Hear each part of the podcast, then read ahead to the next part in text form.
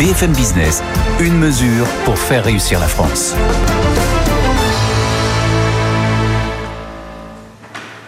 Et comme tous les grands patrons, vous avez accepté, Guillaume Faury, de proposer votre mesure, la mesure qu'il faudrait prendre dans les prochains mois pour faire réussir notre pays.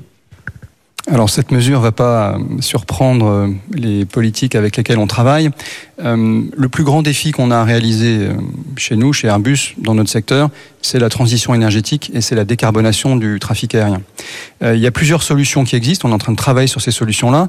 Elles ont toutes un besoin essentiel, fondamental en commun, qui est la décarbonation de l'énergie.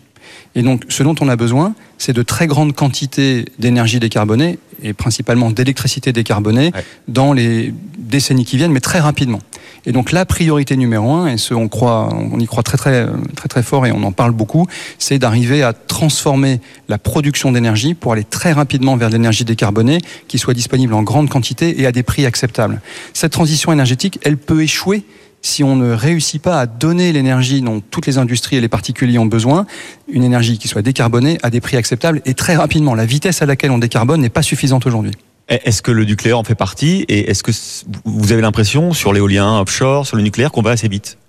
Alors les faits nous montrent qu'on ne va pas assez vite sur cette transition. C'est pour ça que je, je, repasse le message. Après, la priorité, c'est le climat. Mhm. Et du point de vue du climat, il faut que ces énergies soient décarbonées. Donc moi, j'ai pas de choix personnel en ce qui concerne le nucléaire, pas le nucléaire, euh, l'éolien ou le solaire, mais il faut aller très très vite sur des quantités très importantes. Et je pense que ça va être très difficile de se passer du nucléaire.